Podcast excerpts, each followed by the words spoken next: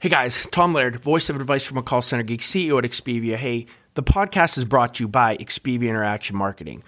We are a 600 seat call center outsourcer. I would love to talk to any of you looking to outsource any of your customer support or your sales functions, looking for political calling or, or just some extra overflow during the holiday season. If you are looking for any type of USA outsourcing support, hit me up. You guys know my LinkedIn. I'd love to talk. Hey guys, I'm not even going to give the full intro to the podcast. This is kind of like a mini pod, uh, but wanted to give my thoughts on the announcement today that NICE has purchased LiveVox and some of the impact that I think this will have. If you go on LinkedIn, there's some there's some negativity towards this and, and a lot a little bit of FUD towards it, which I think is just probably natural from what everybody kind of kind of is, is, an initial reaction to, to really anything that's a little bit new. Um, there's a lot of talk on how there's a lot of consolidation happening in the space, and this is kind of maybe one of the first dominoes to fall. But I don't think it's I'm getting that deep with it. You know, if you notice, there's some. You know, on the press release, it says NICE to acquire LiveVox, revolutionize how organizations manage proactive outreach with the power of conversational AI at scale all you need to hear in that that phrase or that uh, that that one line headline is the word outreach because that's what NICE wanted from LiveVox so LiveVox started basically as an outbound uh, platform worked majority with with a ton of debt collectors still have a ton of debt collectors have a huge outbound portfolio have one of the best dialers outbound predictive dialers on the market um, top notch um, how they how they work everything from drop offs to you know TCPA to to make sure everything is legal and you're set.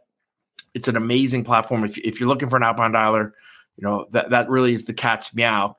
The CXone dialer is not great, right? And and everyone kind of knows that. They it, NICE is has, has almost blatantly admitted that.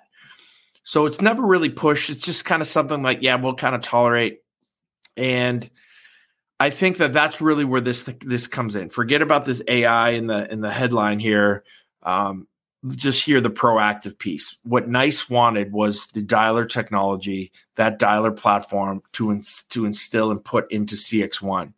CXone is, you know, for for my dollar is the number one, you know, CCaaS inbound interaction platform, right? Whether that is full omni channel, so voice, email, digital chat, outbound, they they were really lagging. So I know the LiveVox people, and I've, I've, done a bunch of demos and talked to them, and, and they're great people. Uh, but you know, their inbound platform just was not up to snuff. Was not close to you know the Genesys and the Five9s and the in the CXones and the NICE, uh, NICE CX ones. So I also think that they thought, you know, outbound. I don't want to say it's dying, but it's it's very difficult to navigate. Right there, there's so much regulation going on. What happens here in the states? What happens even in Europe?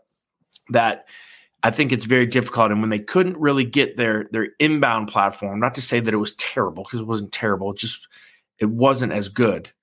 When they couldn't get that to really catch on, and they noticed that outbound was still kind of their baby, I think that this was a natural thing to do um, to take, you know, to, to to sell out for 350 million bucks. It seems relatively inexpensive to me based on the the portfolio that that I know that LiveVox have. So I think this is kind of, you know, both both companies have weaknesses and the strengths of each organization kind of just was the perfect fit.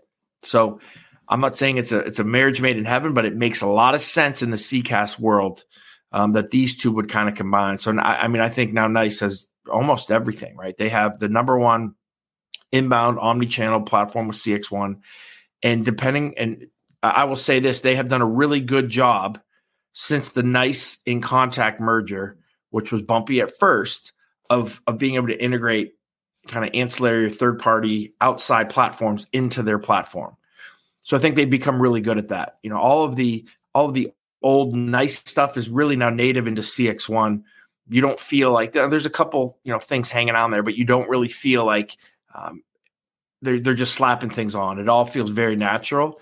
I'm sure that you know the first piece of this is going to be a little, I use the word wonky, right?